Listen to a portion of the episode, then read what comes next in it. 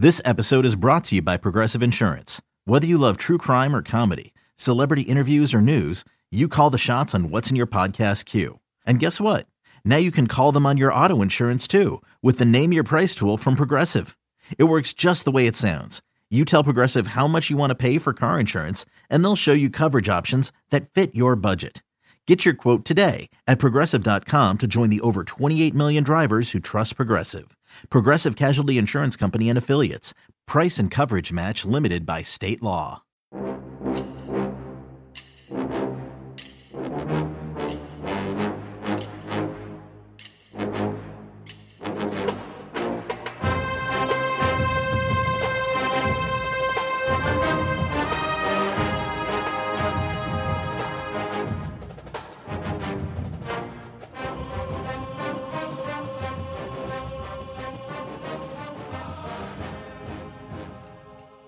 Good morning, Bucknutters. Welcome to the Bucknuts Morning Five here on Wednesday, August 11th, 2021. I am Dave Biddle. I am joined by Matt Baxendale. Bax, the opener is in three weeks and one day. I cannot wait. How good does that feel to say that? Yeah, dude, it's absolutely spectacular. We're getting close to the opener at Minnesota. It's not just like, you know, starting off on a Thursday night against Marshall like we did a decade or so ago this is a legit Big Ten opponent. It's a team that two years ago was actually good. Who knows this year? I'm inclined to think they're going to be middle of the pack out west. But not only are we getting OSU football back with fans in the stadium and a sense of normalcy, but we're getting a Big Ten game right off the bat too. So uh, I am over the moon to say the least. Yeah, I love the way the season begins with a Big Ten game against a good team, and then Oregon, the marquee non-conference game the following week. All right, the crux of the show today is going to be about the offensive line. Big developments on the offensive line, literally and figuratively. It looks like the starting offensive line, they're going jumbo backs. Nicholas Petit Frere at left tackle, moving from right tackle now to left tackle. That means Thayer Munford moving inside to guard at left guard. Harry Miller right now running with the ones at center good battle there, Stud said, between Miller and Luke Wypler or Wypler at uh, center, however you pronounce it. Luke Wypler, Luke Wypler, I've heard both. Good battle there, but right now Harry Miller is the center. Paris Johnson Jr. has right guard locked down. Stud said he is just mauling people out there. And then the big development, Dawand Jones as the starting right tackle. What do you make of all of this? Well, I think there's a couple things that are in play here. First of all, Thayer Munford wouldn't be willingly moving to guard like it sounds he like he is. Uh, uh they talked about how Dawand was so good they had to get him on the field. Munford wouldn't be moving to guard if I think he didn't recognize his future in the NFL is more likely to be a guard than a, as a tackle. Right? He's not one of those massive six foot seven guys that have that wingspan and everything. He looks a little bit more like a guard body. So I think part of this is that. But the other side of this is Dawand Jones is an absolute monster. We've been talking about him for a year now as a kid where it's like, man, I, I, if it ever comes together, you've got a Jonathan Ogden kind of body on him. So, you know, it seems like it definitely has come together. Remember, we were talking a month or two ago about talking about saying maybe Jones isn't going to stick around because he's ready to play. Well, clearly, that side of the line with, with Johnson and, and Jones is going to be absolutely massive, to say the least. So, I, I think this is going to be this is a smart business decision, I think, for Munford. And I think it's a good move for OSU to get their best players on the field. And, you know, I remember a while ago, we used to really throw a lot of shade at OSU because they would move their linemen around a lot. This isn't like that. We're not being hypocrites. You know, back in the day, it was, well, the center's starting at center this week and he's a tackle the next week. We're moving one of the best tackles in the country into guard to make room for another rising tackle, right? You don't move guys out, you move them in. This is a good thing. So yeah, I am fascinated to see if this ends up being the line, you know, because you had a guy like Matt Jones who played really well last year. And uh, I guess it's interesting to see that Harry Miller hasn't locked down the starting gig. I guess Luke Wypler's uh, uh, sweat t-shirt or sorry, hooded sweatshirt game is uh, is pretty strong. It's keeping him in the competition. I don't know. But I think right now OSU's shaping up to have a whale of an offensive line, and they're shaping up to have a ton of depth too. There's a quote I really like from somebody named Bax that says this year could be this year's best offensive line of all time. Because it feels like sometimes we say you know, like last year we went into last year saying this could be like the best offensive line we've seen since like '94 with Korey Stringer and, and Orlando Pace. Remember 2013 when you had all those guys like Corey Linsley and Andrew Norwell and Taylor Decker, all these guys that are making millions and millions of dollars right now. Uh, Jack Mewhort was on that line as well, even though he didn't get that second contract, was still a second round pick. And last year's offensive line was really good. I mean, look at Wyatt Davis was a third round pick. Josh Myers was a second round pick. Looks like he's going to start for the Packers as a rookie. But Bax to steal your own quote, could this year's line be the best this year's line ever?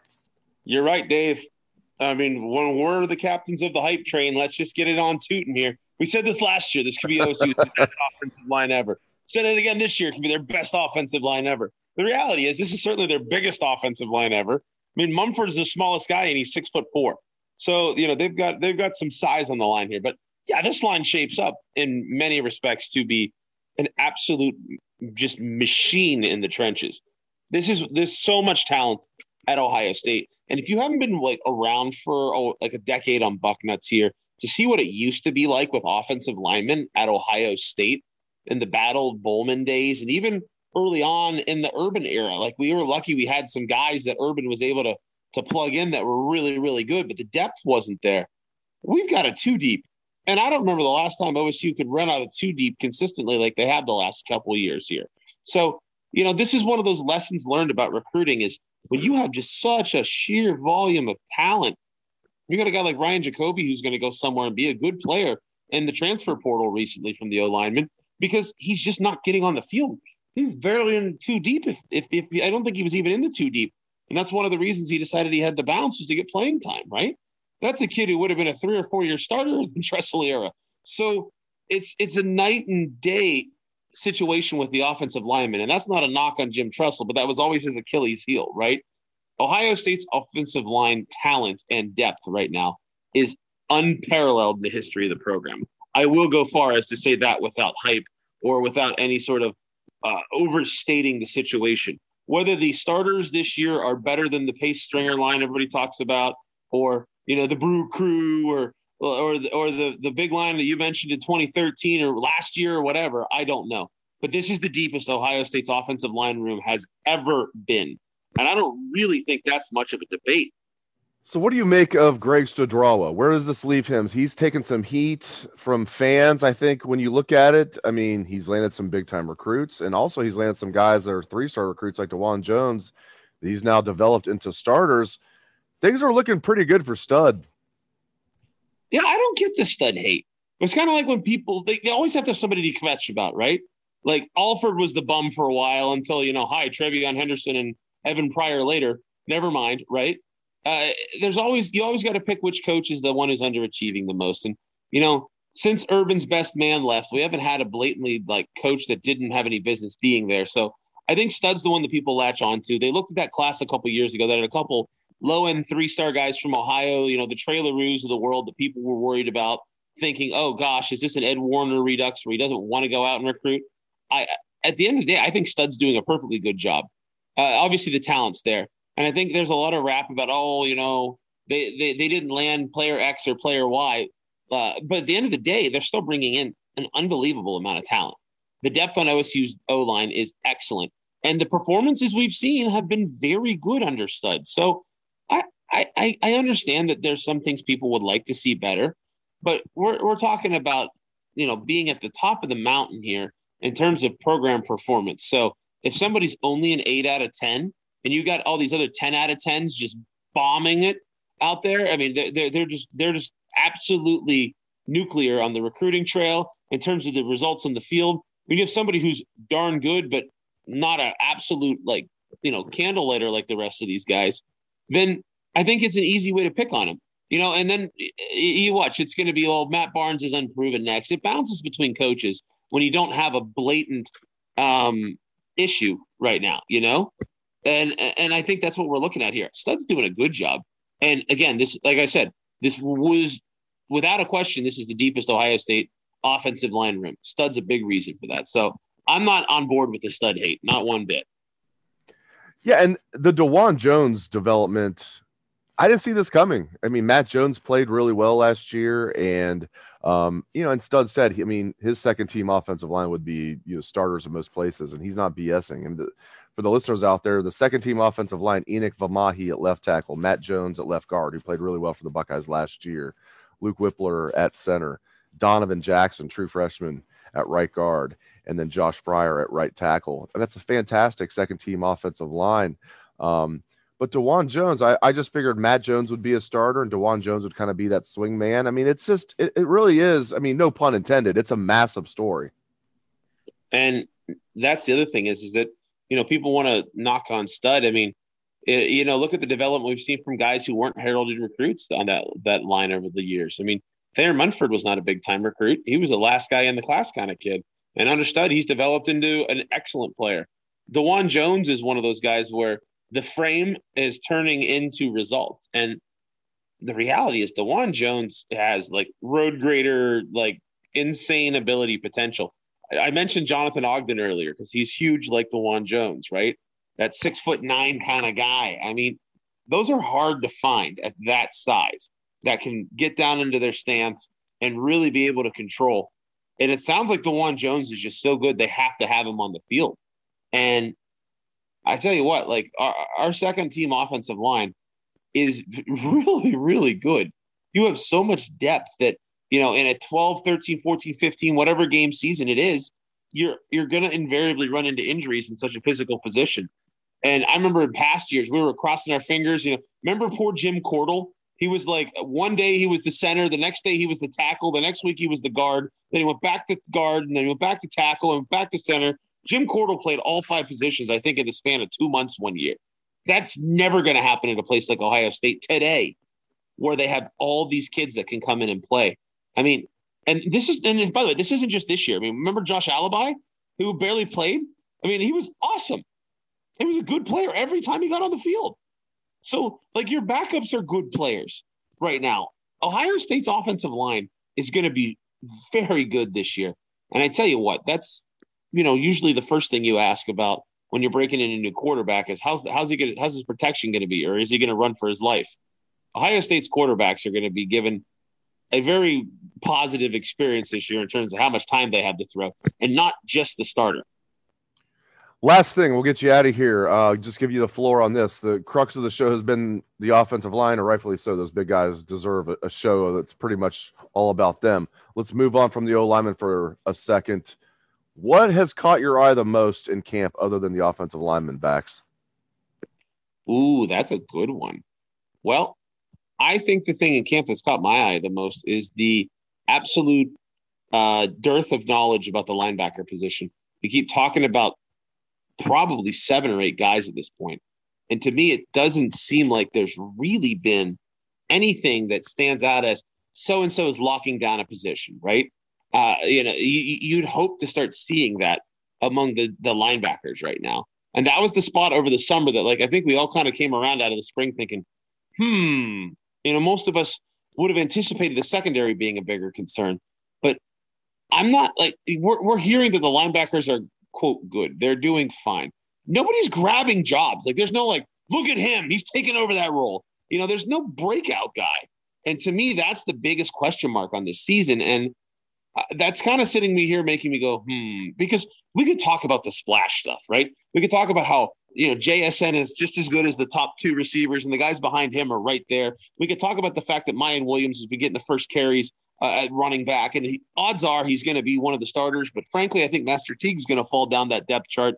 We could talk about the defensive line and how good it's going to be yet again. We could talk about some of these younger defensive backs that are looking really good that we're hearing a lot of nice things about. I'm really excited about Ryan Watts personally. But what we're not hearing is about the linebackers enough in my book. Uh, I mean, what about you, Dave? That to me, the linebackers stand out like a sore thumb just by sort of omission when they're talking about X and Y and Z and how they're ranting and raving about how some players really coming on. That's my biggest concern by far is the linebackers. And, you know, there's talent there. They've got some decent depth, but, you know, you look at some of the other positions, it's like, they're just overflowing with talent and depth. Linebackers, it's like if you squint hard enough, you can be like, okay, I could see them having a good year. That's my major concern for sure, Bax. Yeah, and I mean, it just seems like it's kind of being glossed over with all the other shiny objects, right? And until we start getting some tangible answers, like you said, the squinting thing's a really good comparison. I I hope PG is going to be the answer here. You know, I'd love a USC transfer to show up as a former five star and fix things. I'd love Dallas Gant or Teradja Mitchell or all these other guys to have a year, right? I mean, but like, I'm not convinced you're not going to see one of the younger guys like Simon or a Carrico pick up a role. And the reality is, it seems like we have a lot of guys who are going to be okay. But if you want to win a championship, a national championship, you want to beat, you know, DJ Uiagalelei and, and Clemson and, and Alabama and the, the schools that we're here to beat, you're going to need those linebackers to play at a high level. There's no star linebacker, right? We could look at the other position groups, and I could point out one, two, three, four, five guys that are star level players. I mean, we just talked about the offensive line. How much time does the, how many how much time do the big guys get? We just had a whole show about the offensive line, right? There are multiple star level linemen. There are there are multiple star level receivers. We are we're not even sure which of our five star quarterbacks is going to start. And I have a couple guys there that I think would be able to perform at a star level. Our running backs have a ton of guys. Our D line is overflowing with riches, right? I mean, our second team D line is going to be amazing. And even in the secondary where people were worried, I, I like I said earlier, I love Ryan Watson. I think Sevyn Banks going to have a much better year. Uh, Lathan Ransom stands out to me. I think Josh Proctor is only going to get better. I mean, we can talk about all these guys and go, yeah, I, am optimistic. Uh, even Cam Brown, like if he's really recovered from his Achilles, it'd be great. These linebackers, we don't know. And for all of the guff that got thrown at Tuf Borland and Baron Browning, at least knew what you were getting, right? And by the way, Pete Werner is a guy that we're going to sorely miss if people don't step up. So I, I, I genuinely am concerned about the linebacker position. And that's one question that, you know, we're not going to, this isn't the NFL where we get to watch preseason games. So unless people start grabbing these jobs, it may be a rotating cast of characters at linebacker, and that's a concern. What is not a concern is the knowledge of Matt Baxendale. He is the people's champ. Great stuff out of Bax. You can catch his column every Sunday. It is the bucket. Thank you to Bax. Thank you to all the listeners out there for tuning in the show. We appreciate that very much. Hope everyone has a great day. Have Buckeye Swag, best damn band in the land.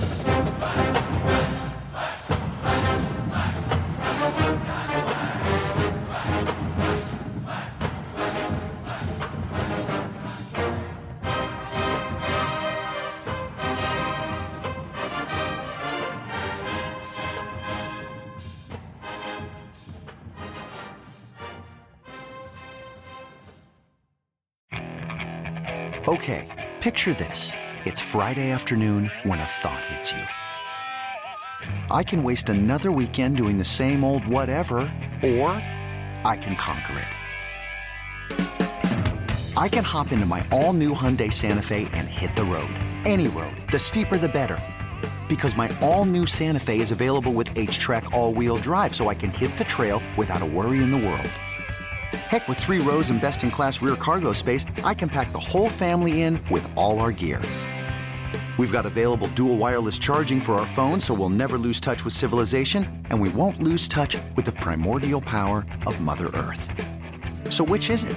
Waste the weekend or do something a little more epic? And conquer it in the all new Hyundai Santa Fe. Visit HyundaiUSA.com or call 562 314 4603 for more details. Hyundai. There's joy in every journey.